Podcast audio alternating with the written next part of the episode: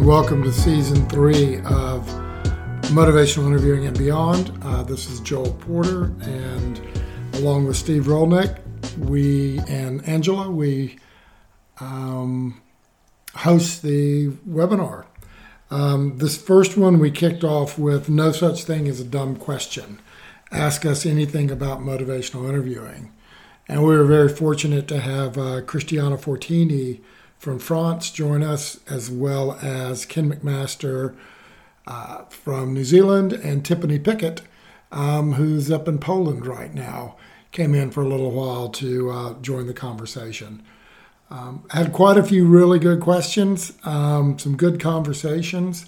Hope you enjoy this episode, and um, please uh, share it with your colleagues, contacts, students, and anybody else who might be interested in motivational interviewing and beyond. Welcome, um, Joachim nice, Hey, good morning from Brisbane. Um, yeah, no, it's a nice little um, conversation with friends that we've created, and it's great that people show up. Yeah. Hey, Greg. Right. We've hit the hour. We've hit the hour. You ready? Well, yeah, I'm ready. We're still waiting for Terri, but you know there might have been a misunderstanding. Well, there could be. Um, yeah. I'm, I've, we'll see. She, we'll see. I messaged her, and um, we'll see. All right, let's start. Shall we? Yes. And away we go. Okay, so good morning, good afternoon, good evening, everybody. Uh, kia ora from uh, Christchurch, New Zealand. Um, welcome to yet another um, episode of Motivational Interviewing and Beyond with um, Steve and Angie and myself. Uh, today we have um, Fortini, who is in France, joining us, and hopefully Terri Moyers will be able to uh, to dial in um, when she gets here. So I'm Joel, and I'm a psychologist in New Zealand, been working in addictions for a long time and um, do some training in MI. So is it enabled to, to do closed captions? I'll look into that while, um, no, Angela will have to look into that because she's hosting while we're doing introductions. So good morning, everybody. I'll pass it over to Steve. Good morning, uh, good evening, everybody. And I'm also talking from the middle of the lake in South Wales. Mm-hmm. Um, been incredibly stormy, and I'm a psychologist in background. And Joel and I and Ange, we tend to run these in hopefully a friendly and uh, stimulating environment. So, welcome to you all. Um, Ange? Welcome, everyone. Uh, my name's Ange. I'm also based in a very stormy Cardiff at the moment. Um, I'll be monitoring the Q&A, so do pop your questions in the Q&A box. And remember, you can upvote a question if it's a question you like and you would like one of the panelists to answer. And I look forward to our conversation this evening. And, and can I introduce our invited guest, Christiana? Now, she's, I know Christiana very well. She's pretty close to a sister of mine, and she's going to be a little bit modest. So I can, tell you, I can tell you that Christiana is a multilingual I hate to think how many languages she can speak. She's multilingual, multi-talented, and has been in and around the MI field for quite a few decades. Christiana's hello. Hi, hi everyone. It's really good to be here. Thank you for having me. Um, so I, I don't know what else to say. I'm also a psychologist, like my two brothers there. Uh, I'm working in Switzerland, living in France, but I work in Switzerland. Uh, so I cross the border every day and I'm actually from Italy, which is a little bit down more south. Um, I've been, I'm also working in addictions right now, but training people from all sorts of um, other backgrounds as well. And uh, and I've been in MINT and around MI since 1995 or 96 when I first met Steve, which was a long, long time ago but it's great to be here and great to see all these names that I know and all these names that I don't know, and then I'll get to meet tonight. Yeah, there's there's somebody who's with an incredible introduction called Ronnie from Bonnie Dundee. I love it. Love it. Hello, Ronnie. It's that's that's quite an introduction from Bonnie Dundee. Um, yeah, I used to live on on the hill there, Ronnie, but that's another story. Ange. So I'd like um, to invite audience members now to submit their questions.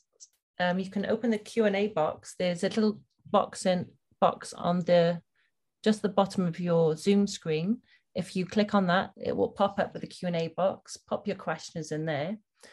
But just to get us started, we have um, a question that I'd like to ask the panelists. Just to get an intro to MI. So what is, uh, what is MI and what does it mean to you? And I'd like to ask Steve this first.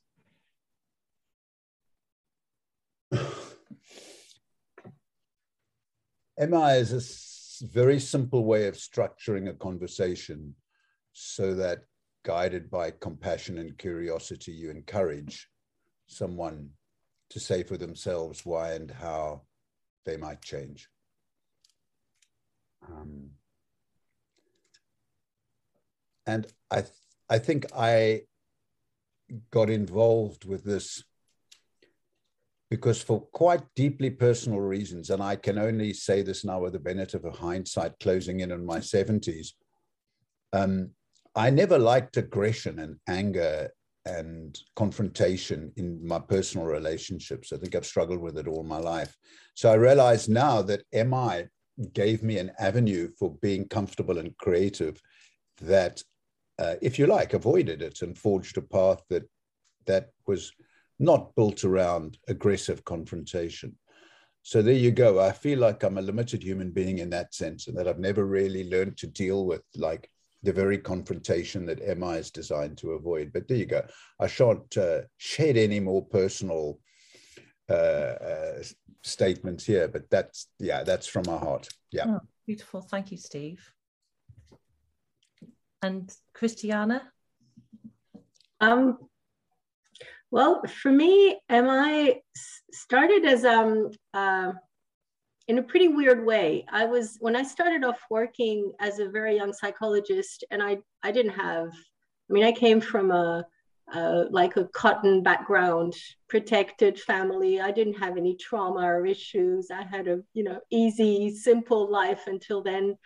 Um, and I started working in addictions. So I was 20 years old, started working in addictions with people who were double my age, who were who had full of so full of life experiences and and difficult times that have gone ups and downs in their lives. And and there I was saying, feeling like, what am I doing here? And what the hell am I supposed to bring these people? Because I don't know anything about life compared to them. And then um, my supervisor at the time said, why don't you go and get this training in MI? It sounds interesting. And so I did. And, and when I got there, um, I realized that the only thing that made me legitimate in my work was actually the way that I could listen to these patients and um, just being there and listening to them and helping them think through things. I didn't have any answers for them. So so MI made perfect sense to me because I didn't like like I said I didn't have any answers for them, but one thing I knew how to do was to listen to them and just help help them think things through. And that's when it clicked for me. And then everything else came after. All the more technical parts came afterwards. But that was my first uh, my first sense of what MI was, and and why it made sense to me. That was beautiful. Thank you. What you, Joe? Um, what is MI to me? I guess, you know, it's interesting that the three of us all kind of entered MI through the uh, addiction and addictive behaviors field. But back in the days of the first edition, it was that MI was that alcohol and drug thing um, that people were doing. What I've what I've come to now, I guess almost 21 years later, um, what I've come to think about motivational interviewing simply is it's sort of working with people to come up with their own arguments and reasons for change instead of trying to install arguments and reasons for change into people.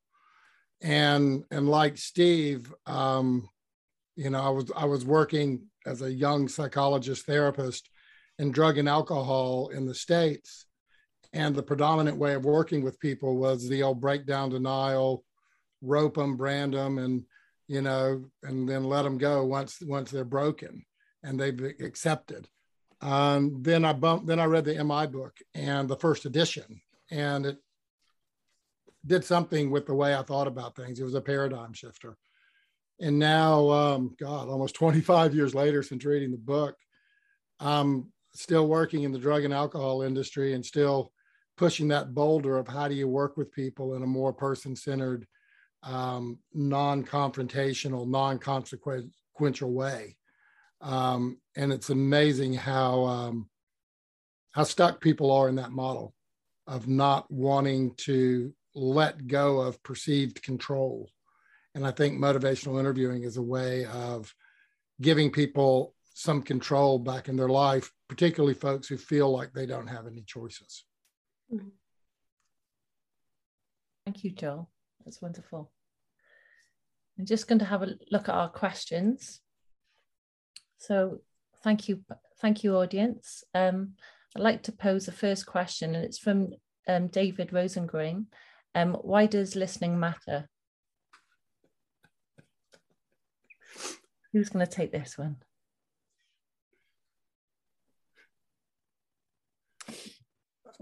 I think I think um, I think listening. It's funny, Dave, because I said before you could probably got on. If Dave Rosengren asked a cheeky question, we're going to bring him on to answer it. Um, and there you are right out of the gates. But I, I, you know, why does listening matter? Well, we had a we had a podcast, we had a we had a webinar on this a couple of years ago, and I think it's the starting point for connecting with another person is trying to understand what's going on with them, and the only way I'm going to know that is if they tell me and I listen to it, and then then I can start to make choices about how I'm going to respond. But if I go in with all these preconceived ideas about who or what or uh, who or who this person is or what they need. Um, and I've never met them before. That just seems incredibly arrogant to me. Um, that based on what somebody's told me or what I've read, I can come up with a whole formulation of who they are. Um, and the other part of it is it's a, my favorite part of the job is listening to people and trying to understand where they're coming from and trying to join their conversation that they're having with themselves quite often. I'll pass the ball to Christiana. well, I, the only thing that I want to add to what Joel is saying is that for me, listening is the best tool that I have to stay curious. And I, I love to stay curious. Um, I love to learn from other people, and the only way I can do that is by listening to them and by, um, yeah, by just by meeting them in their world. So for me, listening is a way of entering the other person's world, their their own universe, and and trying to see what it's like from their point of view, what their life is about, what it's like, what how they how how they live through things, and only when I get a sense of that, then I can not necessarily help them navigate, but I can try and navigate with them in that world. Yeah, I wonder why Dave asked this question because I, I bet he firmly believes it matters. And I think Joel and Christiana have clarified this. What's noticeable about what you both just said is that listening for you is not just a technique, it's an attitude, if you like, that mm. embraces curiosity and compassion. Um, but there's something that's been worrying me a little bit over the years in the MI field, which is that if you ask Terri what listening is, and we're hoping she'll come and be joining us soon, uh, she and Bill Miller often zoom straight into the technique of reflective listening as that's the real that's the real technique for listening. And i've been worrying about this because it's sometimes quite difficult for people to develop skillfulness in it and i'm i'm i'm wonder i sometimes wonder if somebody has the attitude of, of wanting to listen and is caring, compassionate, and curious, um, and asks questions that are emanate from that attitude. Is it really important for them to know how to use reflective listening? Obviously, if they do, it's going to help them a lot more. But is this a rather refined skill that is not essential for um, connecting and having better outcomes? So I raise that as a question. And maybe uh, Dave Rosengren might be provoked to speak to it or somebody. But anyway, that, that's something that does worry me because I teach sports coaches and school teachers, and I noticed this difficulty. There you go. See what people think. All right. On to the next question. So we have a question from, thank you, Sandy. Um, she's put to the panel, I know things get bigger the closer we look at them, but do you think MI is becoming unwieldy, unwieldy, losing that idea of simple conversation? Or is it just what academics have done to it and it's not necessarily relevant to teaching and practice? In brief, I suppose I'm asking, can we still disseminate it in a simple form? Wow, what a great question. I, I remember a couple years ago at a MINT Forum, I wanted to do a, probably about four years ago, I wanted to do a, a, a talk on Will the Real MI Please Stand Up? Because it seemed like it had turned into very different things for different settings. There was you know, people like me who think about an MI session of 45 minutes to an hour and other people doing five, 10 minute MI. And I always wondered, what are they doing there? Well, how can you call that MI in five minutes? Um, and I've wondered the same thing, Sandy, and I, I don't know that I, I, don't know that I have the the answer to that. But what what I've noticed over the years, and obviously Steve is is and Christiana, who's been around MI for a long time as well too, you know, would have a would have an idea. But what I see is MI sort of if MI is a paintbrush, it, it used to be really narrow. If you look at the subtitle for the first um, edition, which was you know preparing people to change addictive behaviors, and then the third edition, that paintbrush is widened to cover a lot more ground about just helping people change. And I think in the process of that, some of the things that I thought about motivational interviewing and the way I do motivational interviewing have probably changed a little bit. You know, like like like a few other people, you know, I don't just focus on change talk, and that's not all MI is about for me. Um, it's just a byproduct of having a good relationship with people and knowing how to how to express that empathy in a, in a way to guide the conversation uh, towards that and give person the opportunity to talk about change. Um, so I'll be interested to see where to from here as well.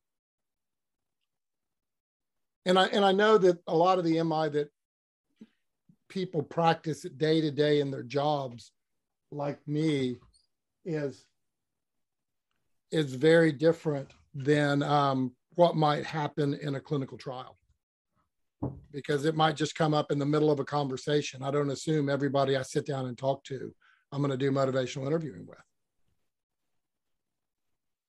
So I'll pause right there. I need to step out and do, do my quick run to my son's school, and I'll be back in about 15 minutes.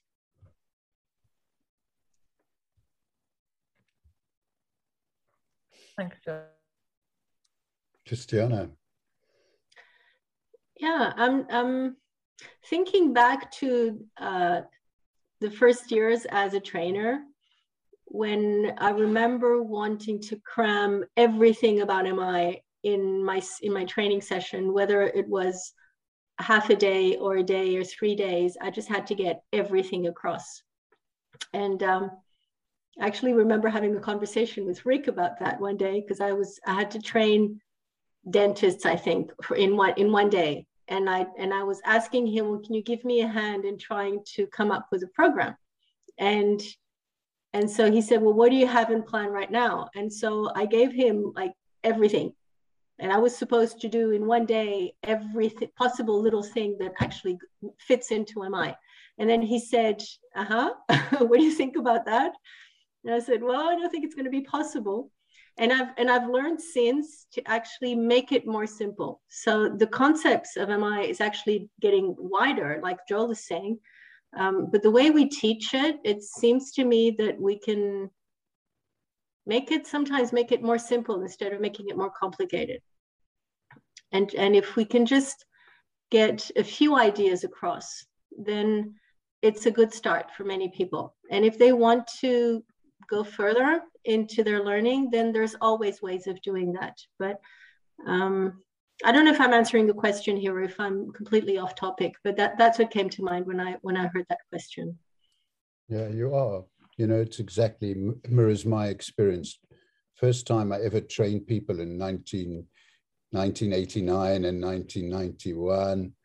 I used to start a workshop by filling the board with everything I knew about MI as if that was really important, that all this detail and complexity needed to be up there.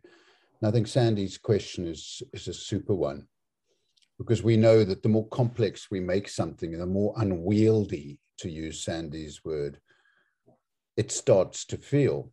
Um, I feel very um, inspired by my experiences in sport. And for example, the famous saying of Johan Cruyff, the Barcelona football club coach, who said, playing soccer is a simple game and playing simple soccer is one of the hardest things to do. Mm. So at the front end, it is important to clarify and distill what the simple elements are, knowing that there's depth behind. And I think that might mirror actually the best way to practice MI itself. In other words, to keep this conversation simple, like a, like a beautiful game of soccer, where your agility is used to create space for that to be filled by the person sitting in front of you and your own humility and curiosity about what they're saying and what they might say next, and therefore what might or might not be a useful thing for you to say. And I'm repeatedly coming across in sport the importance of getting out of athletes and players' way while they are given the space to express and encourage themselves. And I think that mirrors MI itself. So, Sandy, I think the psychologists have fallen into that trap of, of overcomplicating things. I think the depth is useful. It's useful to have that background, deeper specialist knowledge because, you know, for example, it probably does matter in a double sided reflection which way around you put the reflection. It does matter. And it's a great example of a bit of complex depth that is there for people to learn when they want to. But at the front end, Sandy, I think it's important to present and teach MI exactly as Christiana has said.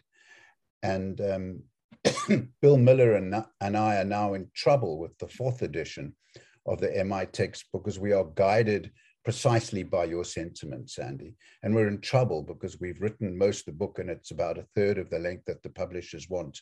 And so they're cross with us. So there you go. We're following, we're following the wisdom of what you're saying, Sandy, that if, if, if, if, if something is really worthwhile, you should be able to say it simply. Um, so I couldn't agree more with you, but it doesn't mean there isn't value in some of the complexity behind. Mm-hmm. I don't know if that's helpful. Well, that was great. Thank you, Steve. Thank you, Christiana. So let's see which questions have been upvoted. Okay, we've um, got one from um, Ped Pedmanson. So apologies if I didn't pronounce your name um, correctly, Pillay. And he's asked, or she's asked, could MI work for behavior maintenance in addition to initiating behavior change? For example, helping someone who has already started exercising to find a more meaningful reason that is linked with their values. If they started from more um, ex extrinsic reasons, for instance. So helping someone who's already started exercising to find a more meaningful reason that is linked with their values. Yeah, I think the answer is in the question. I would say, I would say yes. It, it's totally possible and meaningful. Um, that's what, for me, that's what MI is about. People might start making changes in their life um, because of X or Y, Y reasons, but then the whole work that we do with them is trying to get them to own it and to make sense for themselves. Um, and to find that that meaning um, for me that's i think that's what i aim when i work with a patient is trying to find that meaning for them and then everything seems to fall in place from that even though it might be difficult and there can be obstacles but finding that meaning um, is what gives meaning to these sessions i think um, yeah when we started with mi we were we were first cousins with the stages of change model. And in those days, we, we, we had this rather simple linear idea about change that it was you go through these stages and then you make the change and the most important role for mi is to sort of prepare someone for change and almost carrying this assumption that once they'd made the change everything was fine well i think we've learned a lot and um, that's a journey. It's not linear. It's circular. It people go backwards and forwards. So just because someone's changed their behavior, uh, you know, I'm working with a someone with a serious drinking problem at the moment. She's sober this morning. Um, I'm changing the identity a bit. Um, made the change, but I don't experience any change inside me in the way that I speak with her, whether she's changed, relapsed, lapsed, whatever. Um, because the, the, the focus is upon why it is important for her to change, where she'd like to go, and how she might get there. Um, so I hope that's helpful. That's perfect. Thank you, Steve. Thank you for your questions, everyone. Keep them coming in the Q&A box. It's a little easier to um, just to monitor rather than the chat box. Hmm.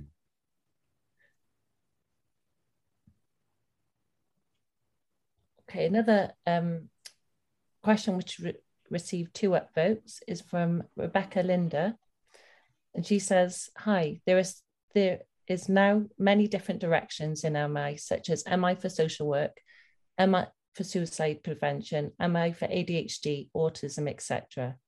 Is am I always am I independent of the adjustments that is being made for the population, the direction targets? Thank you. So is am I always am I independent of the adjustment, adjustments that is being made for the population, the direction targets? Yeah. Christiana, shall I? Yeah, go for it. I think so. I think so. MI is a way of having a conversation about change. And the essence of it should carry across whatever the type of change is involved, even though one might and probably should make adjustments according to the needs of the person you're speaking to. But if you think about it like this, that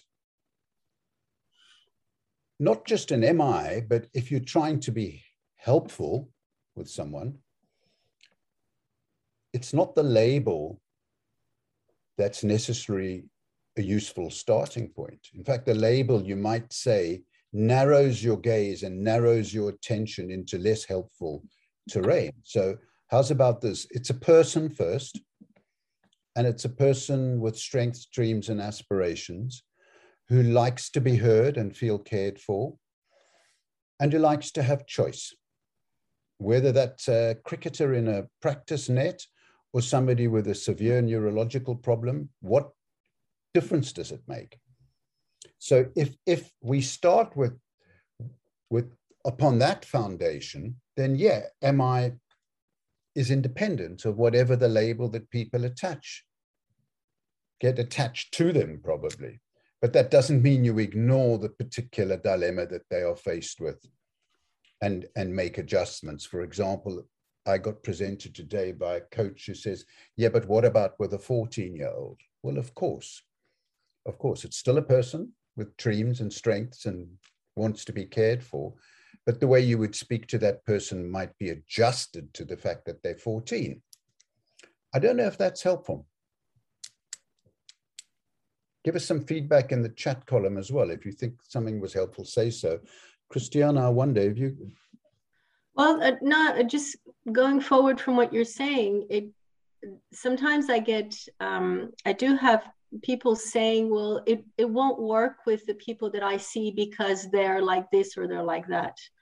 Um, and and it, it feels to me like everybody, wherever they're at and whoever they are, deserve the same level of attention and curiosity and just being taken into consideration. And then you do that with who you are and with who the person is. And it doesn't really matter what kind of change you're talking about and what your background is. Um, if you have that specific curious attention towards the other person, then um, I think that's what will help them understand more who they are and where they want to go and who they want to be and how they can get there. Yeah. Thank you. Um, I've got an interesting, interesting question from Marsha Benz. And Marsha says, a few trainers I've seen use praise during trainings. I struggle with it myself. Sometimes I can make a reasonable affirmation to the participant, and sometimes praise seems more appropriate, like that was excellent, an excellent reflection because. Sometimes it would sound weird to give an affirmation in that moment. What do you all think? Great one. Fantastic. That's a fantastic one. In the training context, um, or I guess I guess we'll start there. Um, well, the, this is an ongoing discussion in motivational interviewing, um, isn't it? Around around affirmation and praise and and when which one is which and and what do you do? When do you do it? How do you do it? Do you say uh, do you put an I statement in there? if you're giving an affirmation. I think in general, as as as people, at least the you know the worlds that I live in, we're really quick to look at what we're not doing right or be self-critical more than we are to give ourselves a break or or or notice the things that we are doing right. I know that I can be the the the hardest judge on myself than anybody else can. And I think in a training situation, it's really important when people are learning a new skill that they're getting some form of positive reinforcement, whether that's feedback from the uh, the person they're working with in the exercise, or if I'm if I over if I hear them and I'm listening to what they're doing and it's and it's going really well, I like to comment positively on that and and give them specific feedback on what I thought they were doing well. I think I think one of the things with affirmations is it can get a little bit global, like, oh, you're just fantastic at this, you're wonderful at it. And you know, and that that might be kind of true, but I think it needs to be very focused on what it is you're wanting to give some sort of affirmation or acknowledgement of. Praise and affirmation, I don't know. There's a I'm sure there's a difference in there somewhere, but is it a difference that actually makes a difference? I'm sure Allan Zuckoff would say that it would. Well, there probably is a difference in in the way it's worded. Maybe maybe the message that what you want to get across might be similar, but the way it's worded, is probably different between praise and affirmation. Um, although sometimes, like if I try to translate the word affirmation and the word praise into French, it's difficult because you don't always get the same, the, the correct word to say it in another language so that can become tricky in training is how do you teach it? How do you teach affirmation when that actually that word doesn't really exist in in some languages? So it's different. You'll have to choose a different word which is sort of that but not really. But um, that said for me i think whatever it is that you want to reinforce as long as it's authentic whether it comes out as a praise or it comes out as an affirmation in training then I think it can be really powerful. Um, it just has, you know, sometimes it'll just come out from the heart. And if it comes from the heart, even if it's a little bit too over the top, but the other person will feel that it comes from the heart and then it, it'll be received in the proper way. If it's artificial, then it won't, it won't go over well. I think. I think you, yeah, and I see Richmond Stasis saying praise, praise feels judgy, more about me, and affirmations more about them. Um, and I think, I guess Richmond and I and the folks who've also been in and around sport and education know that um, it is often used that way. Um, it's it's and Bill Miller and I don't agree about this. We also struggle, Christiana, to work out where the concept of affirmation came from. And he said it was me that brought it to the first edition, and I said it was him. we don't really know, to be honest. But praise can, if used um, thoughtlessly, can become a habit in which you top down uh, um, effectively pass judgment on someone's behavior, which carries the implication that if they don't behave well, then there's other consequences like mm-hmm. punishment or absence of attention. So, you know, I, I, take Richmond's point and I tend to agree with him. And it's me that has kind of polarized this, I know, in these discussions, saying affirmation is almost, as Allan Zuckoff would say, looking up to somebody and, and, and shining a light on something that's already inside them that's for them to take ownership of. So um, I feel that your point about authenticity is really important, Christiana. You know, in answer to the person who asked the question, be yourself. Be yourself and don't fret about whether it's praise or affirmation, because if it's coming from a good place in your heart, it's going to be fine. But it is used, praise is used as is habitually in education, probably the most, and sport as well, and in home. And um, I, I worry about it. And so I much prefer to encourage, uh, mm-hmm. you know, pa- parents, teachers, and sports coaches and therapists to consider the difference between that sort of polarized praise versus affirmation, even though they're probably on a continuum. And, and most most of the stuff is in the messy middle somewhere. Mm-hmm. It feels like affirmation can be more powerful this is sometimes, again, in trainings, when it's interesting when somebody um, gives praise to another participant, maybe after uh, an exercise or after a, a role play. And then you try and say, okay, well, what is it that you feel this person had in their gut that made it possible for them to do what they did or to say what they said? Yeah. And and that's when the affirmation comes out and then hmm. and then you just compare the two and you say to the person who receives it you can ask them so which one felt yeah. more powerful? And usually it's the affirmation that feels more powerful. And have a look at Ola's comment in um, the chat box because that's that's you know. I having... also think that I was just going to say I also think the, the the context and the type of relationship you have with the person makes a difference. As I'm going through my, as I'm thinking through this, I'm thinking, well, if I'm just meeting somebody for the first time, giving them praise might be inappropriate because I don't really know the person. And it might feel judgy and it might feel uh, patronizing at the same time, whereas an affirmation comes from a different place. And, and is probably more aligned with with wanting to acknowledge the effort or what the energy somebody's putting into something. The other thing about that is a lot of people have a hard time accepting affirmations and praise too, because they don't they don't get a lot of it in their life, or they maybe they never have, and so it can feel uncomfortable to them as well. Mm-hmm. I tell you something we'd probably all agree on is that in the absence of a quality relationship, either praise, particularly praise, but also affirmation is probably not going to hit the mark and feel particularly useful.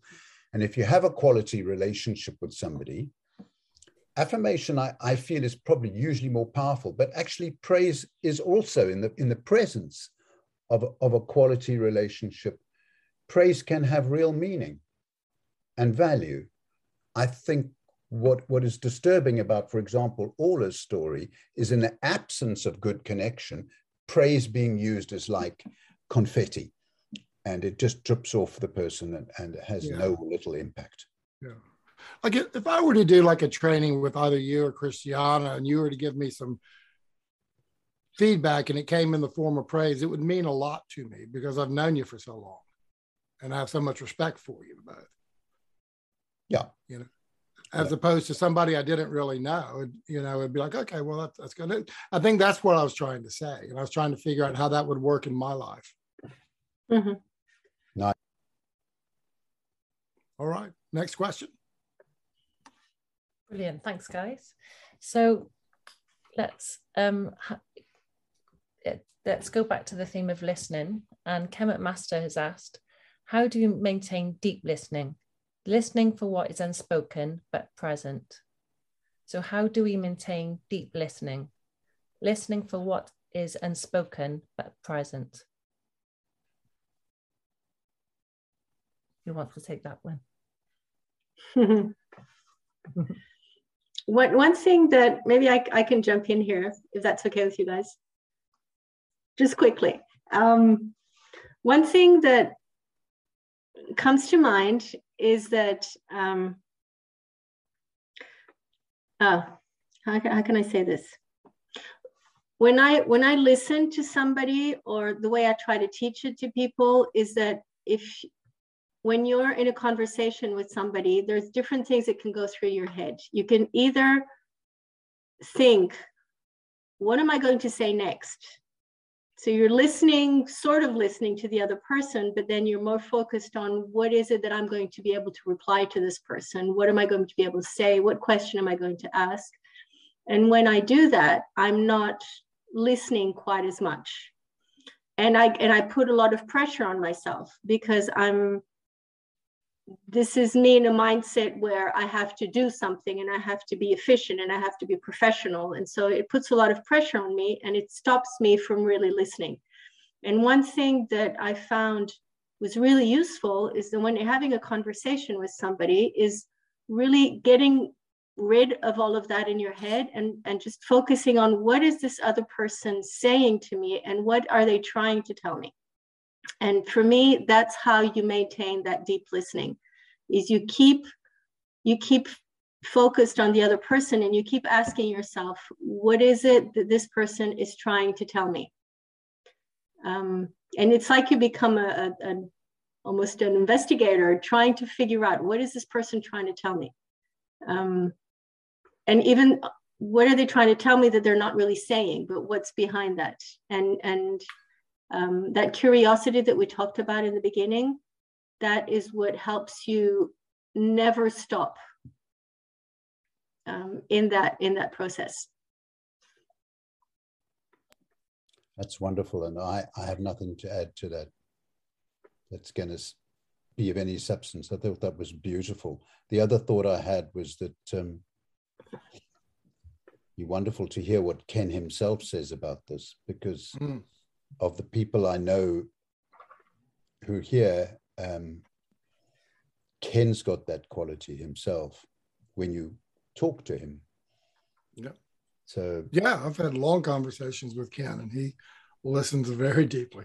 Yeah. Um, and we're more more invited, Ken. If you want to jump on, Angela sends you an invitation.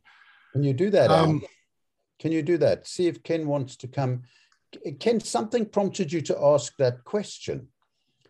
And I wonder what it was.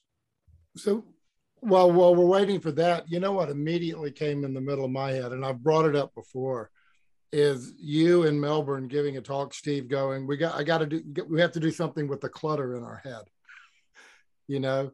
And Christiana, I think you just so eloquently touched onto that, which is I got to find a way to take my myself out of the conversation so I can totally focus and listen to the other person and and really try to understand what they're saying.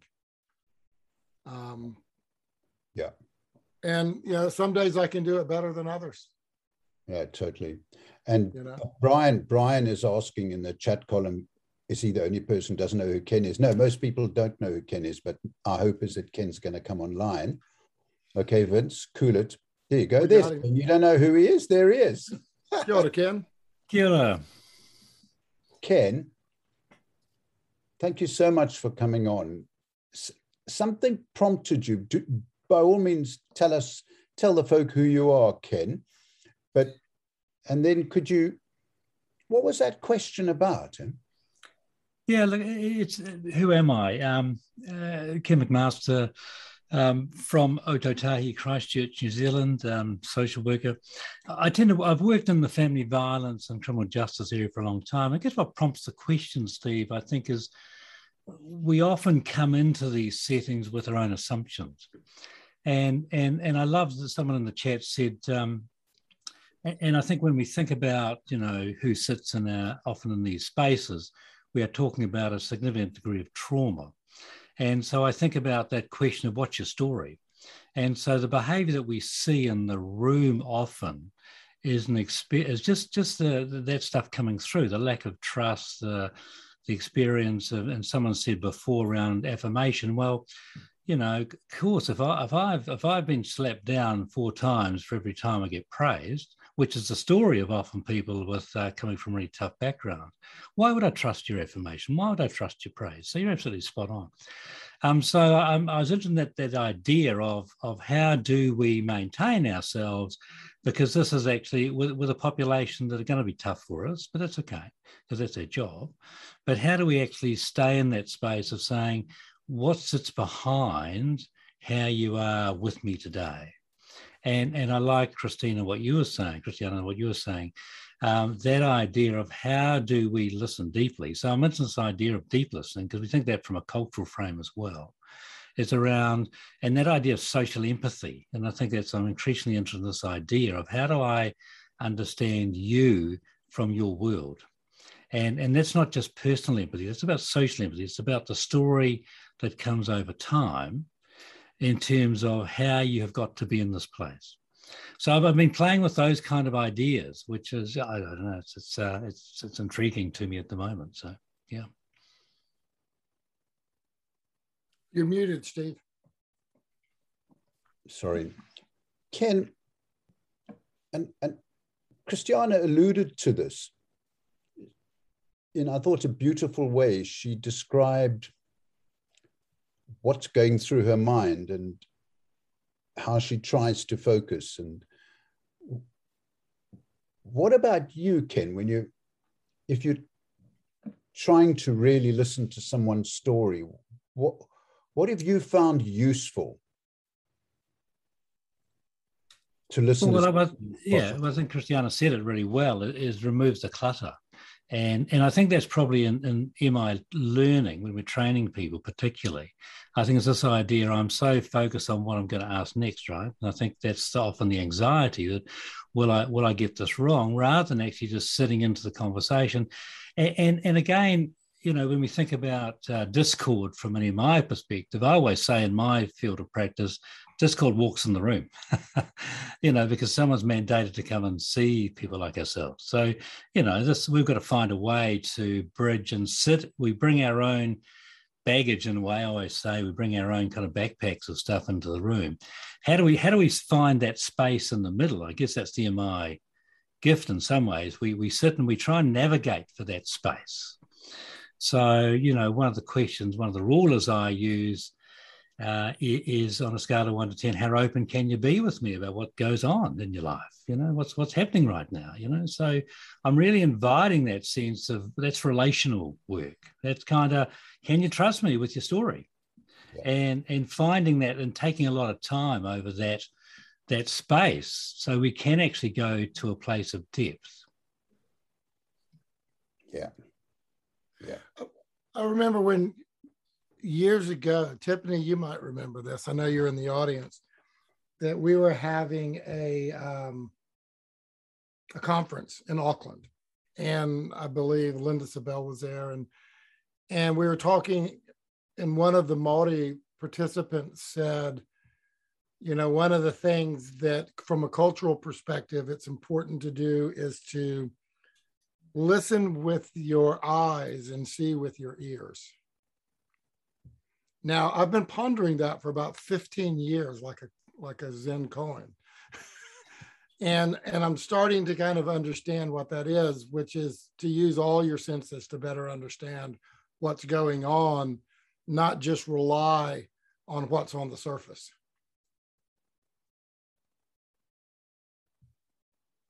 Isn't there um, a, I think it's a Chinese character for the word listen that actually uh, contains the ears and heart and eyes, I think. And that put together means listen. Oh, so that was interesting. Yeah, cool. Okay, well, Ken, do feel free to stay with us as we trot through questions. It's lovely to have you, honestly. And uh, Ange, what about moving on to another question? Sure. So this question's got four votes and it's from Harry Zula. So thank you, Harry. And Harry uh, um, puts it to the panel.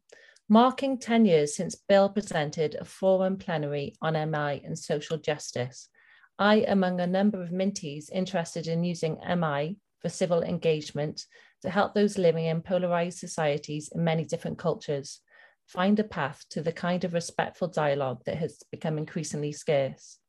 In your view, is MI a good tool for helping people find common cause to address problems of climate change, pandemics, e- income in- inequality, and more? I'll just add, Harry, the um, International Conference on Motivational Interviewing that's going to be coming up um, later this year, that's one of the uh, the streams that we're looking at. Um, just just to let everybody know. But I'll, I'll let other folks start answering that question before I do. Christiana. No, I think I'll let you answer this one. Okay. Ken? Okay. I have some thoughts about it for sure. I always do. But Steve, you go first. Harry, um, MI is simply a way of having a constructive conversation with somebody about change. Mm. And it, it, it's conceived in that kind of helping relationship in which one person, if you like, is a helper and the other person is receiving help. Mm. Um, and you're asking whether that can be used in conversations where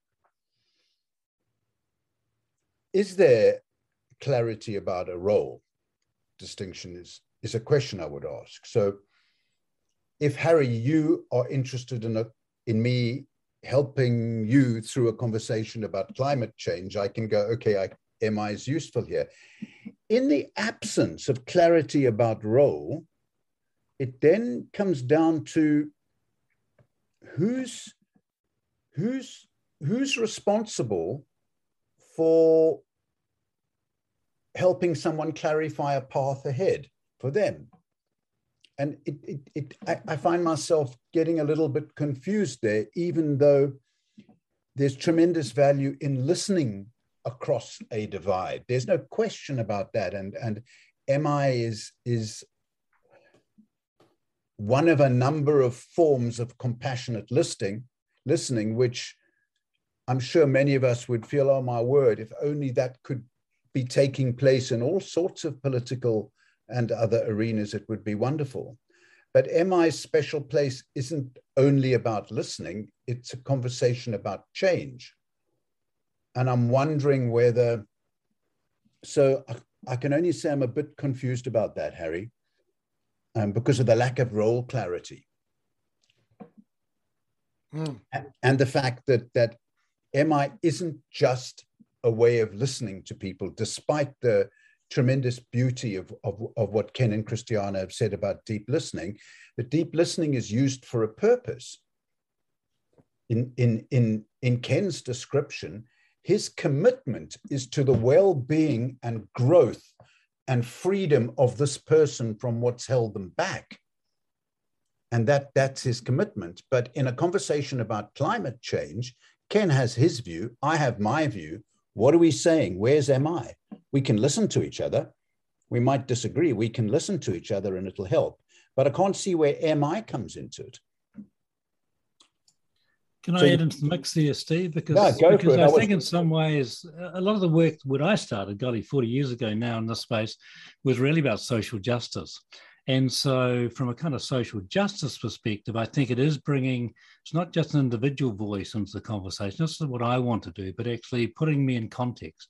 So, what is the context I'm now operating in? So, if I think about sort of family harm, family violence, for example, there's a context of other people. What I do counts, and and, and everything has a has a has a outcome in terms of lateral behaviour. So, if I am being highly respectful in my interaction, then it actually reduces the risk of someone going out of a session and being then, the risk of being using lateral behavior on somebody else. So, so what I do does count, and how I do it does count. And so, I think often from a social justice perspective, this, I think this is a tension very much, is how do we hold these different these different positions? That actually I'm often holding the position of, of a partner and maybe children who are at risk of harm, depending on what I do or don't do. So, you know, there's there's a there's a kind of ethical responsibility in there somewhere too, of holding that tension. Uh, and, and and certainly trying to get behaviour change. That's golly, That's that's the essence of uh, what we do. So I think it's interesting to think about that. So where I've got to in my practice is thinking about how do we bring those other conversations into this conversation. So it's not get so I'll get away from argument. It's not an argument between me. It's actually a positioning around what's my position in terms of, for example, we might take a value proposition around family well-being. So what, what's your value position around that? So, so is this something that's important to you? Or is it something that's not important to you? You know, so if it's not important to you, be really upfront about that and take a position and say to your family, look, I, I, I don't, I'm not interested in how safe you are. But if that is a value proposition, say actually well-being of people in my life is important, then then then how do I how do I take that into account rather than just from a personal I don't want to do this type position. So I don't know if that that helps. But mm. so from a social justice perspective, I think we do MI does have the ability to to um, put us in context, and that context and the initial context is, is, is personal. It's in family. It's in our communities. It's in our wider societies. Maybe futuristic. I don't know. Mm. Mm. I think the um, I, I think I think the the starting point for people that are in polarized positions is being able to have a conversation and experience with each other that doesn't end up being like every other experience that they've had when this topic has come up. I think that translates to working with people with drug and alcohol, people that have different views in climate change, people that have issues around race or any of the other social um, issues that um, a lot of countries are confronting right now. But I think the starting point is having a conversation and having a different experience of that conversation, where even if I don't agree with somebody, they felt like I've listened to them and I've tried to understand. And I think in, in that place, some of the skills of motivational interviewing can be incredibly helpful, particularly the spirit of MI and and and making sure I'm doing good you know, have a good under, understanding of where the person is coming from by using reflections and open-ended questions and summarizing what I've heard. I mean, that can be really helpful and sort of getting the conversation going. And maybe I'll walk away with something different to think about. But what I'll remember is I'll remember the experience of having that conversation with somebody that I disagree with.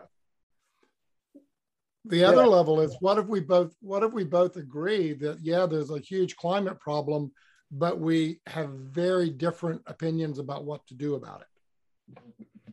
Yeah, and there's also that lovely piece that you've highlighted, Joel, which is avoiding argumentation and confrontation. And that, I mean, it's not unique to MI, but it's something that we brought to the surface. And um, I'm reminded of the work life of one of my sons who specializes in addressing misinformation. And um, he reminded me of, of, of something that apparently one of Obama's speechwriters said, and I've Jon Lovett, I think his name was, which is that the best response to a lie is not a fact, but a deeper truth. Um, and that's one way of expressing the value of. Listening to somebody. We, we have a lot of experience with what doesn't work, right? So we, it doesn't work to lecture and to argue and to yell and to engage people into violence in word or action. That yeah. doesn't seem to change attitudes, beliefs, and behaviors too much. Yeah. I get some compliance where people go, well, I'm just going to keep my mouth closed until I can talk about this safely, right? Um, but that's not change. That's nothing like change. Um, so yeah. I, I think we have to do something different. Yeah. And this is challenging because this is where MI is a little bit different because people do have personal investment in their side of the conversation, which is very different than when I sit down with a client and we're and I don't have that kind. I'm not trying to be right. I'm just trying to be helpful.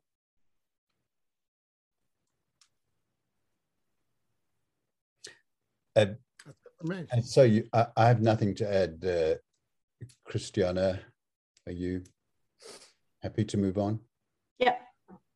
Just, just while we're in transition, um, just to highlight what Allan Zuckoff is pointing out in the chat column, which is that ICMI, that Joel referred to, is the International Conference on Motivational Interviewing. And if you look a little bit higher up in the chat column, you'll see the details there that um, Allan has inserted. Someone's asking, Allan, is it is it remote or is it in person? And perhaps you can answer that. While Ange and I consider the next who what the next question is. Well, the question that's got the most votes is from Erin, Erin Lemon. and Erin's asking when people new to MI say they feel that they are overstepping by using reframing, reframing statements, complex reflections that take a guess. Some listeners feel taking a guess at meaning sounds somewhat manipulative. How would you explain the perspective? Mm, mm, mm. So, when people new to MI say they feel they're overstepping by using reframing statements or complex reflections that take a guess, some listeners feel taking a guess at meaning sounds somewhat manipulative. How would you explain this perspective? Christiana. I can see you deep in thought. Yeah, I I think what I would spontaneously do is try and have a conversation with that person just by reflecting back. And then very simply, and then someone in the room at some point will say, Hey, that's what you're doing, you're reflecting, you know. And then just ask the person, how did that feel?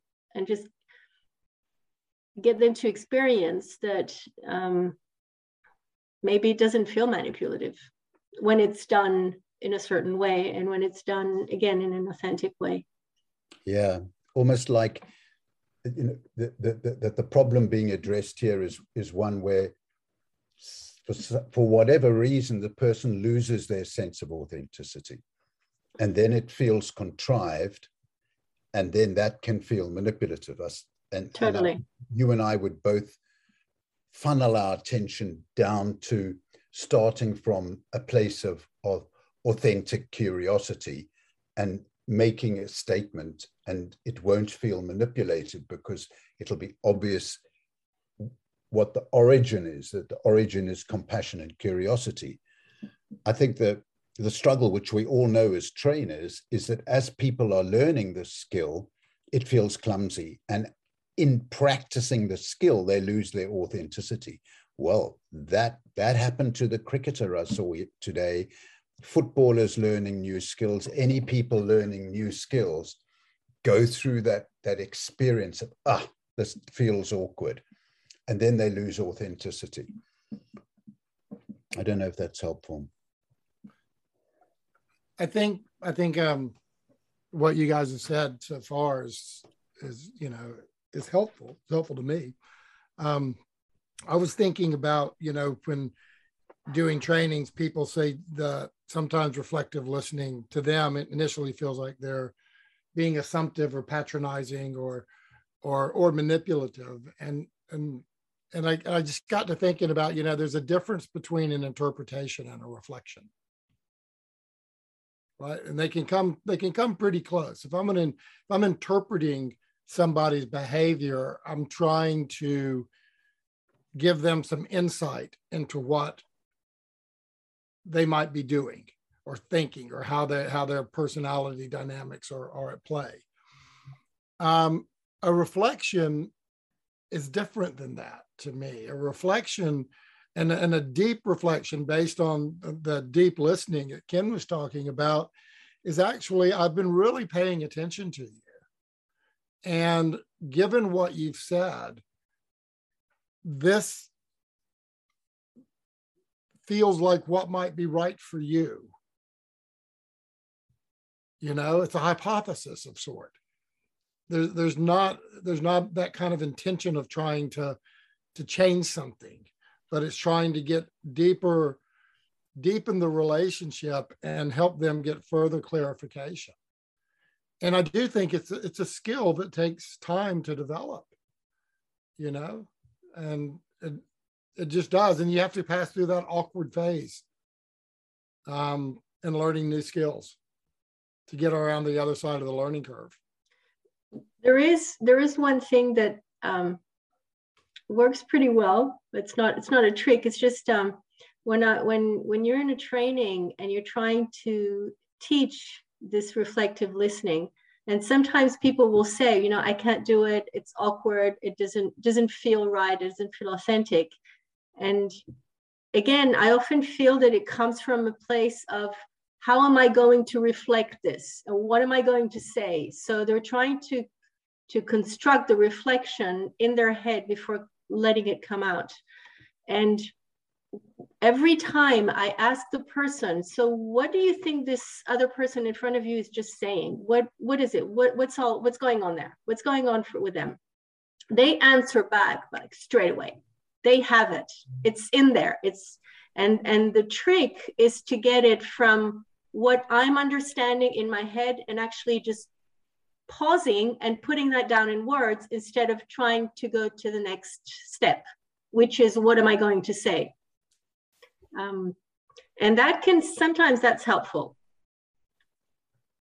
So that's that's one way to help them to help people learn that is um, and then you just say okay we'll say it back to the other person exactly in the same way that you said it to me yeah. What's and the it, essence of what they what they're saying or feeling? Say it back. Yeah. And and the interesting part in that is that when I when I say, you know, you see, you have it. You've you've got it. It's right there. All you have to do is just get the words out of your mouth, but they're in your head already. Just get them out. And then and trust yourself. And that actually you can see people sort of saying, oh, okay, I got this. and it's helpful because it makes them feel a little bit more confident and more competent in their way they're learning the skill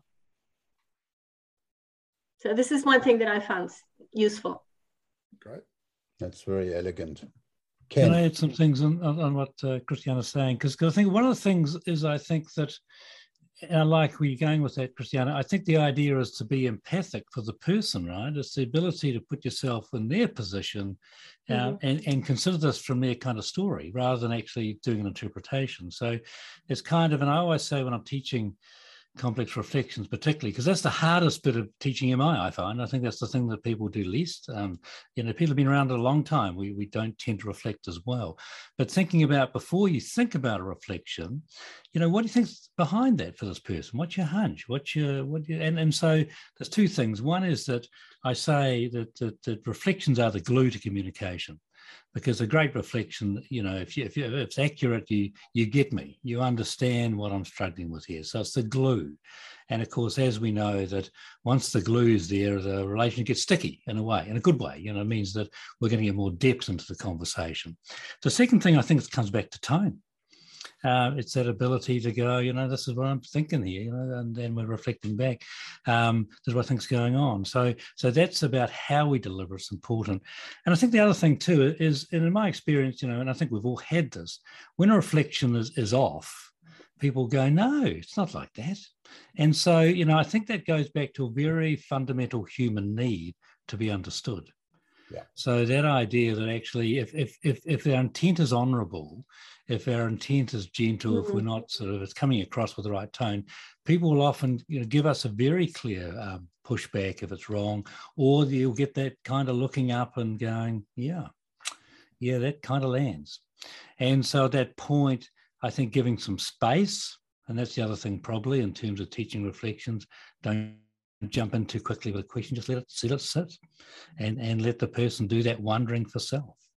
And and that actually starts to get the depth into this conversation i think.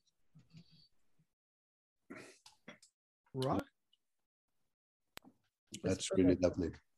I'm ready i'm ready for us to move on. Joel did you want to say something before we move on? No i think i think i think y'all did a fantastic job. And i've got a wild idea joel. I don't know what you think guys. Um, which is that we just invite a couple of people to come on whoever would like to come on and say things towards the end. So I notice it's 10 past the hour. How about we have the wild time at 20 past the hour, Angela? Okay. Mm-hmm. And anybody who wants to come on, just identify yourself to Angela and you can say whatever you want to say and see if you can provoke us. Okay? ask any dumb question. And there's a question that, that somebody asked Angela. I don't know, I've sent you a note about it that I thought was really interesting. Did Chad. you catch it, Ange? Chad Wiley. Chad. So Chad's asking, what are the pros and what are the cons of MI? I think that's brilliant. What are the good and the less good things of motivational interviewing? Hmm.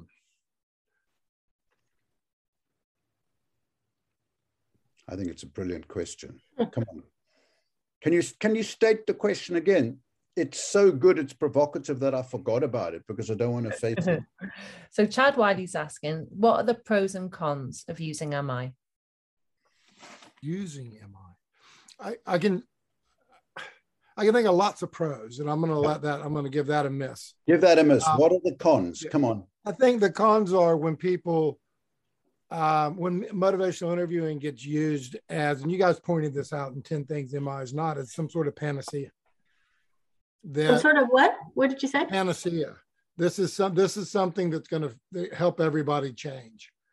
Um, and so they implement motivational interviewing, and everybody's supposed to do motivational interviewing, and the whole thing falls over because it's motivational interviewing isn't for everybody all the time.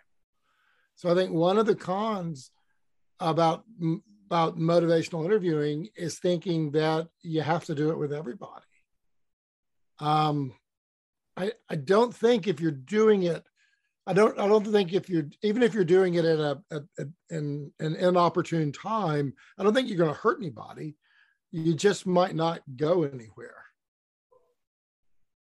with a warm empathic conversation. Yeah, Christiana, do you want to? Um, I guess for some people, a con of MI would be having to let go of some type of control in a conversation, which is also a pro. But for some people, I guess it can be a con. Yeah. Can MI be manipulative in the wrong hands, perhaps a psychopath? No, uh, Richmond. Any any anything can be in the hands, if you like, of a, somebody who's setting out to be manipulative. I mean, MI comes from a place of genuine curiosity and compassion, and if someone doesn't grasp that, okay, well then I could say, well, that's just not MI. But to take the question seriously, I've noticed something inside myself, Christiana. You know, you, you we talk about well, can I try and articulate this? I was talking to someone the other day and I became conscious inside myself of the limitations of restraint.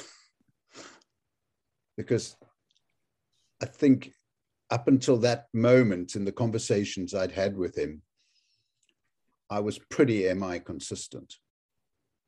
But I, I suddenly became aware of the limitations of this patient restraint. And I felt that my relationship with him was good enough to break out of that restraint and to be very forthright. And so I said to him, I've got a suggestion. And he said, What? And I said, I want you to find one word for every week. And at the beginning of the week on Monday, I'm going to ask you what the word is for the week and we're going to see if we agree and that's your word for the week. Okay. Now, on any scale of MI consistency, that would not feature. Okay. And we laughed, and we've got a word for the week each week. And if he goes through a difficult time, it's a word for the day. And so it's become like a, if you like, a, a marker, a guide for the two of us. Right, what's the word? But I imposed that on him in a very strident manner. And I guess inside myself, sometimes I feel MI is just a bit too restrained for me. I would only add that I would only break out of it in the in the context of a, of, of a loving relationship. Mm-hmm. Okay.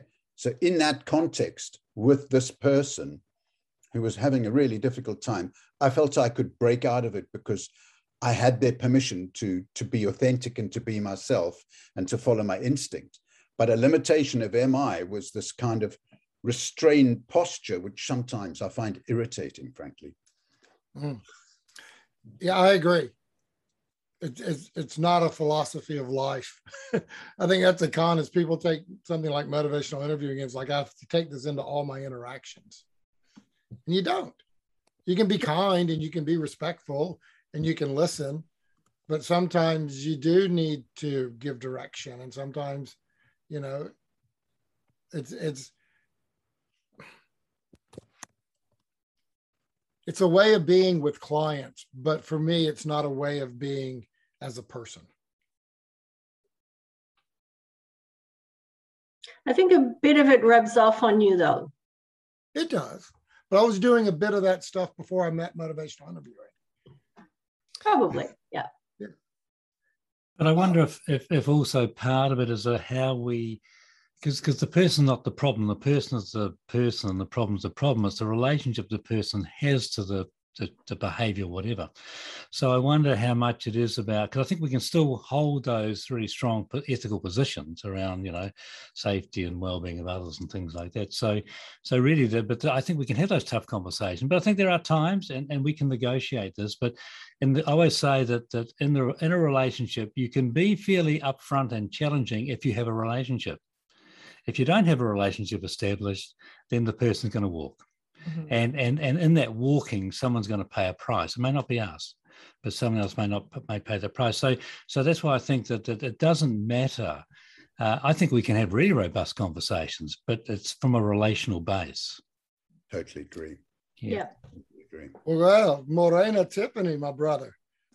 It's nice to have we got a we got an Aotearoa panel here. Um, Tiffany is but Tiffany's up in Auckland, and Ken and I are down south. So. No, I'm in Poland, man. You're in Poland. okay, well, yeah, I know, I know where your heart is. Um, you're just in Thailand. Okay. Well, anyway, well, welcome, Tip. It's great to see you, my friend. Um, so, what was your question? Um, years ago, my mother said to me, "You'll always teach what you most need to know," and I've been training MI for a long time, so I'll be forever a student. And I think something that MI has done for me is it's profoundly changed who I am. And so my question to you is, how has your journey with MI changed who you are?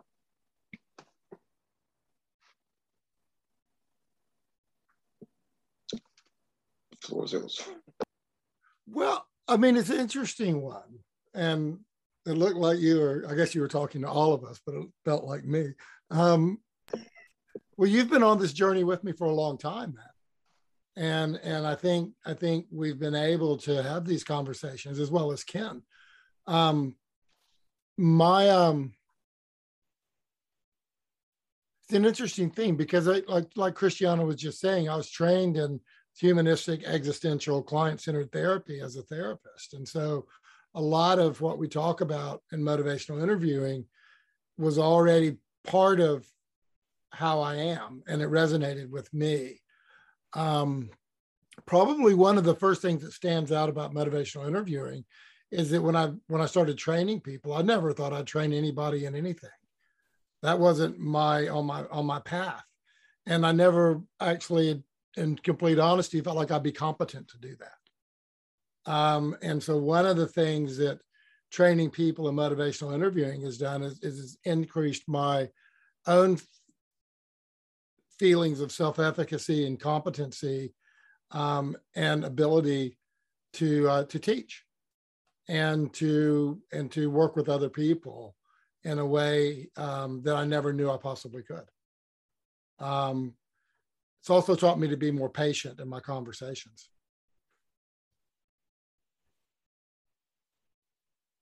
Yeah, Joel, I would say um, it's helped me to learn patience and the value of listening. But Tiffany, I've also noticed that it's reinforced a tendency in me to avoid confrontation in, in my own life. And so I don't see the journey as being purely beneficial one because I think it suited me with MI to explore my softer side and be my softer side when actually I I needed to learn other things. So I don't see MI as being the thing that has been my savior. I've learned an enormous amount through it, but it's it's I've also avoided certain things through being so focused on MI.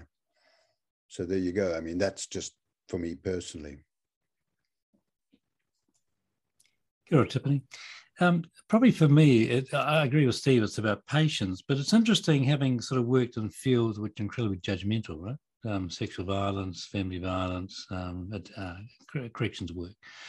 Um, you know, in some way, the, the the learning for me has been that we, you know, we can get further. We can get further with a different approach, and um, and excuse my language. When you piss someone off, then that's a problem. you make them more stuck, and so there's something about that idea we have a responsibility to the well-being of our communities and and, and you know this from a, a cultural frame that actually you know what we bring to that conversation is critically important. And if we hold the person's mana in the room uh, their respect for them um, they will hopefully then actually respect others and and so we are it's a for me it's a parallel kind of journey in some ways that how i am is also modeling how I, how I want them to be in their relationships with others. So, so it, it's about that contribution to a wider kind of taki or, or, or um, purpose in some ways of what we might be thinking about.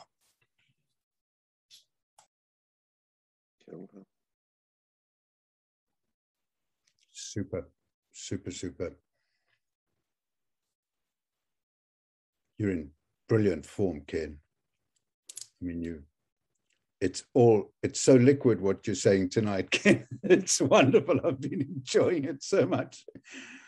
Uh, I wonder if there's anyone else who'd like to join us and ask a question or make a comment. And does anybody come forward?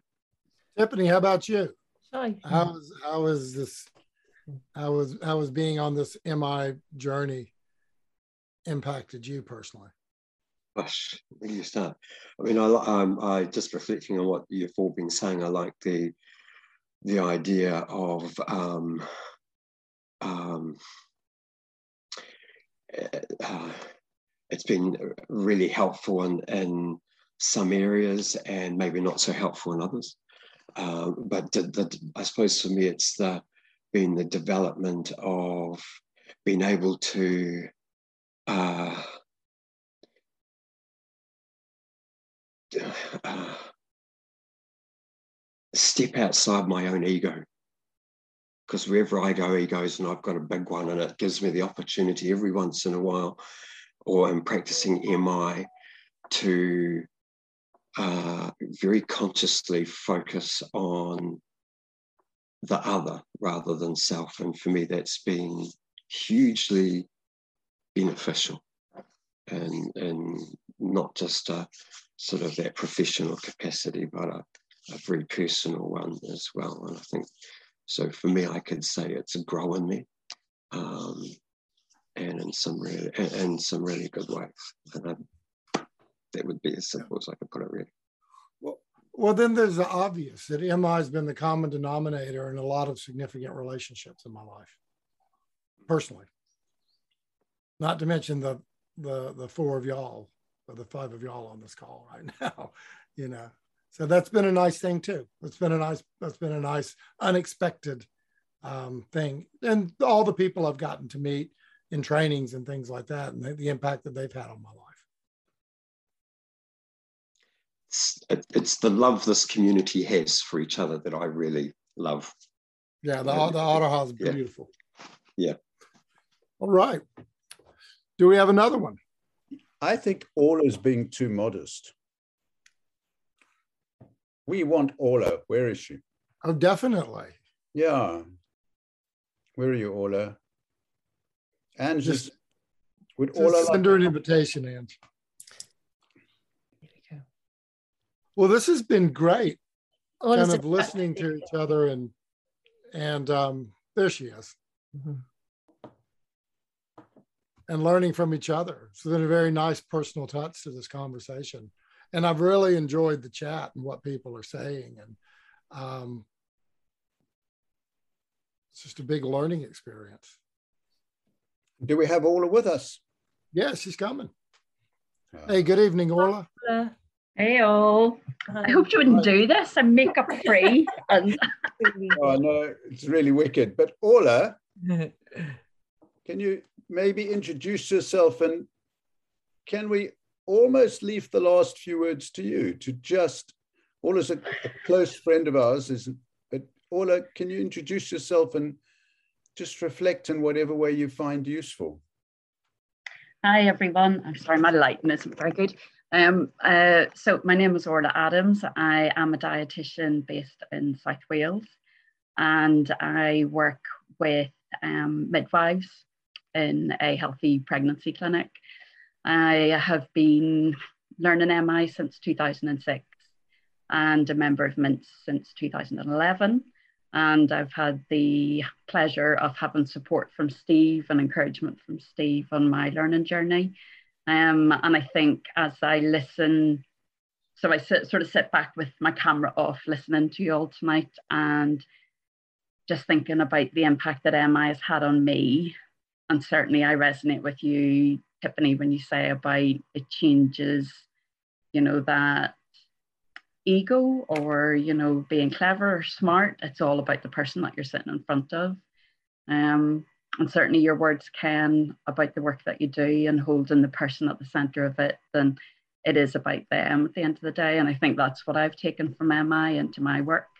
Um, I sat in clinic with a young person yesterday, and I think they were shocked to be listened to.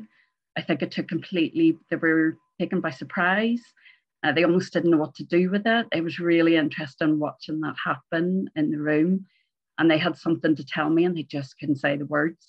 And that was that was a tough one for me. It sort of makes me realize that I can listen as hard as I can and bring them into the space with me, but they have to build up some trust. So I'm hoping on our next uh, appointment together that they feel ready to say what it was they were going to say. Um, but yeah, I could see that it took them by surprise.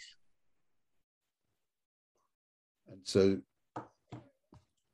such is the widespread and devastating impact of not listening to people.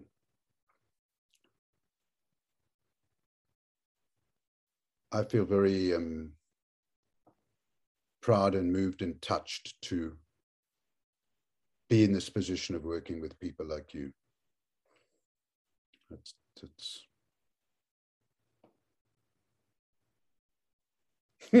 that's all I want to say. we've got to half past. And I think it's time for us to wish you all well. And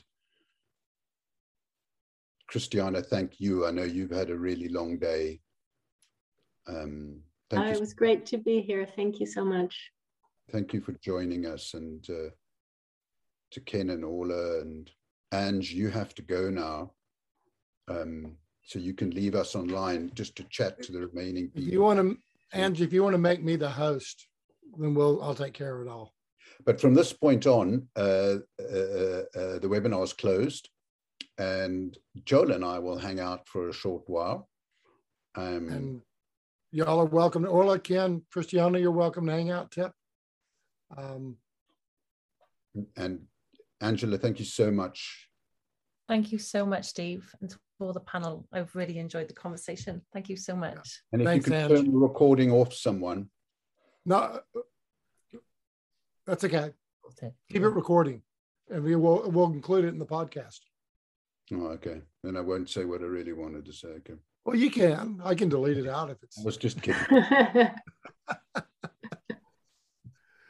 oh, you're more than welcome, Anna. This has been a nice warm session, and I'm wondering if there are any other thoughts or questions that people want to want to talk about, or how about amongst people, Ken and Christiana and Steve, what questions have come up for you, or Orla and Tip?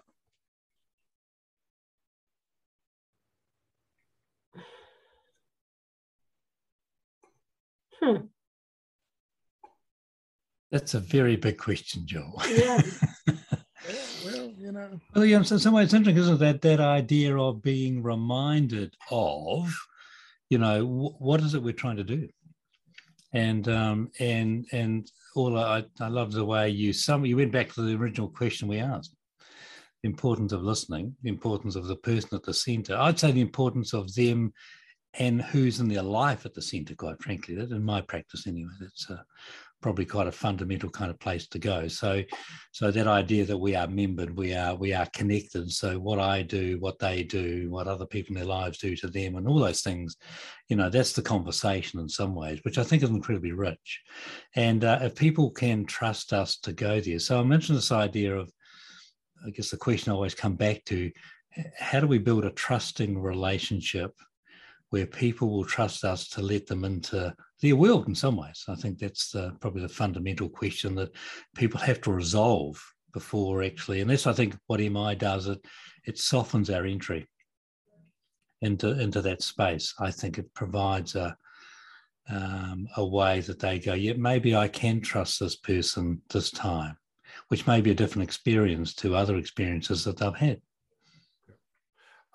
Yeah, I, I I'm I liked what you just said about how do we how do we begin a conversation? And usually a lot of the conversations we begin the person can be quite heightened emotionally right? Because most people don't come into like a drug and alcohol service because everything's going right in their life. Um, there's something there's something there pushing them to come see a, a therapist or a dietitian or a or a psychologist um, around change. And quite often that that something has um, have have you know they can be quite emotional or they can be quite emotionally dysregulated when they come in. And and i think the empathic nature and manner of motivational interviewing can help somebody at least initially co-regulate their emotions. That i'm not getting overwhelmed by the way you're feeling. I'm accepting you for how you're feeling not may not agree with it, but I can accept it. And I'm going to demonstrate that to you by expressing empathy to you. I think that has a calming effect on people.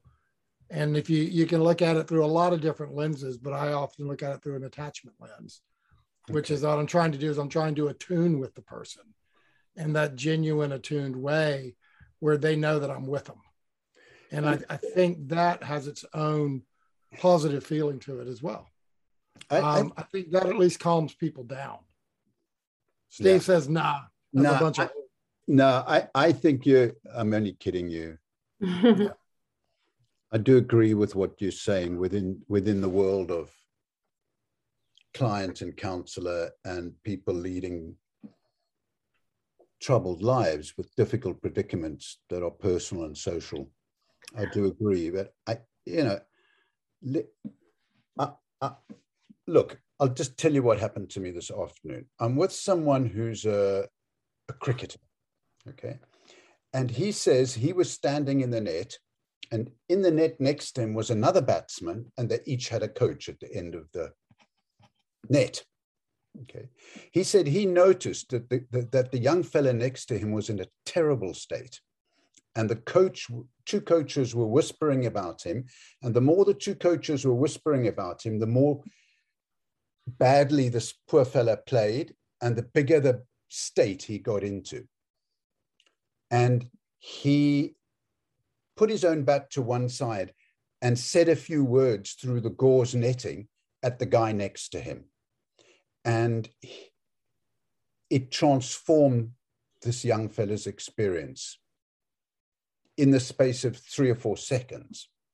And when he and I deconstructed the conversation that he had with this young fella, it had a quality of driven by curiosity, compassion, acceptance, um, and very beautiful and sensitive timing to what he said to this young person. So I could I could elevate that conversation and extend it out and make it out to be therapeutically very powerful and have lots of depth. But look how simple that was. How yes. very, very simple that was.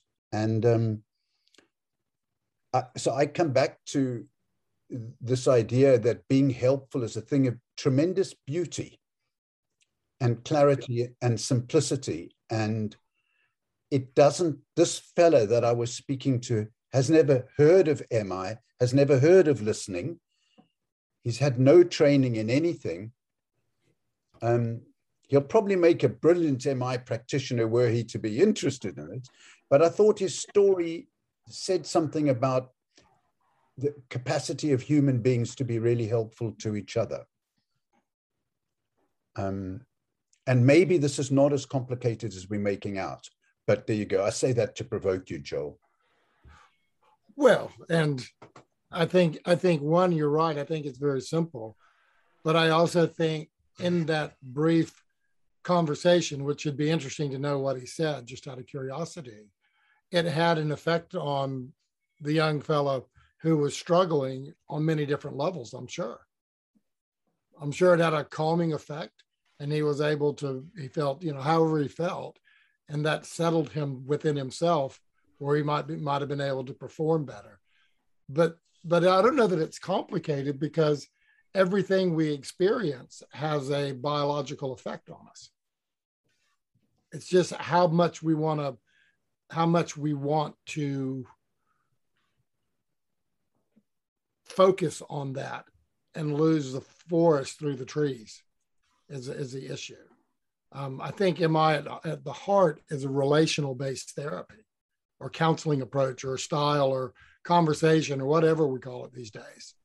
Uh, but I think it's all I think it's relational and it, it's not so much a technical thing because because what we do from a technical perspective has a relational impact on people. We're not teaching people skills. Can I, can I jump in? Yeah, please do. Just when I was listening to you, Joel, before, before Steve then jumped in, but when you're talking about this experience of people, patients coming in um, and being in very emotional states and how you being able to listen to them with empathy actually makes them ground and regulate that emotional state. Sometimes I have a, a, an opposite uh, experience, which is also quite interesting, with people who come in and are very emotionally cold, and they'll tell you very abruptly about some trauma that they've had in their life. Um, one of my latest situations was this woman sort of telling me in a very defiant way that her father abused her and that uh, there's nothing we can do to help her. So it's like she, she sort of came in saying, I'm here, but you're never going to be able to do anything for me. And I'm just going to spit this out in your face and tell you all this horrible stuff that's happened to me in my life. And you're not going to be able to do anything about it. And really very provoking in, in the way she was being. And then the, the, the fabulous experience that I have with this woman is how from one session to the next, she actually starts putting emotion into her story and now, when she talks about what her father did to her, she does that with tears in her eyes or she cries. And then it's like it actually, instead of just being up in her head, she's living it with, with her guts and with her heart, and she's able to process it in a completely different manner. So, so I'm not gonna I'm not gonna go into this because Steve will probably get up and walk out. But what you just talked through was polyvagal theory, Christiana. Yeah. But I think also, Christiana, you've also she's tested you out. Can you handle sure. my story? That's all. And and you have said I can sit with you in this space. So it is now safe enough to actually let that amygdala kind of settle down a little bit. So I can now actually engage in a frontal lobe conversation with you about making sense of this stuff. And I think often, I think that goes to the polyvagal stuff you're talking about, John, in some ways. But I think that, you know, we will get that, we will be tested, you know, because again, you know, you won't be the first person, perhaps. I don't know, maybe you are, but you may not be the first person that this woman has talked to. And so mm-hmm. she needs to, to, check us out. She's checking you out. You know, can you handle it? And I think that's what that process is about. So once she knows that you you you can hold that space, and I think that's what MI can do. If we can hold the space mm-hmm. and not be frightened ourselves, then then it, it, it helps people to then be able to join us and I think that's a lot of the process of, of connection and like we might call that creating a therapeutic alliance. I think that's mm-hmm. the heart of it, really, in some ways. So, yeah.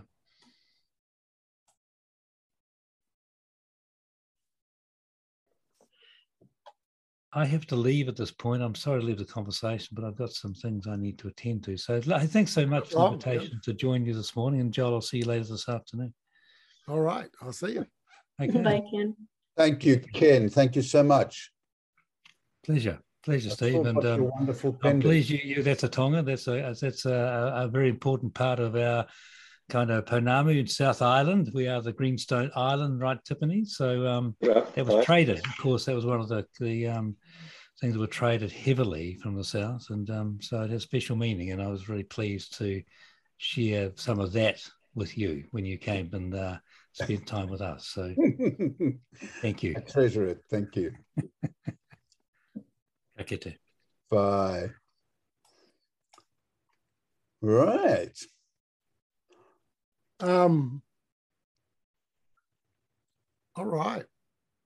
Polyvagal theory. Vince. Oh, what is this Vince guy? Polyvagal theory in MI. I think it's a broader conversation, but um, I think we, I think when we get them around to looking at MI and other things, we could, we could look at things, other theories like self determination theory, other theories that that might okay. might blend well with motivational interviewing. That's a brilliant idea, Joel. We have mm-hmm. a we have a session on MI and other forms of helping, and and Vince, I was just teasing you um, because I've just never heard of polyvagal theory. It just sounds outrageous to me.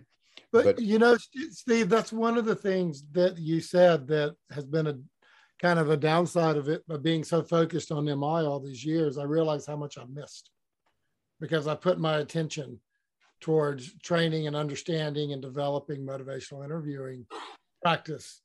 And, um, you know, that's, there's only so much time in the day and so, you know, I hear people talk about things and I'm like, wow, I missed that. Is that a thing? You know, and they go, yeah, it has been for about 15 years. Shocking. It's a great point. It's a downside of MI, definitely. It's a downside of any school of therapy, actually, yeah. that, is that adherents and proponents, so to speak, get blinkered. Right. All right. Orla, is there anything that you'd like to add? What you've been thinking about or what's been on your mind lately?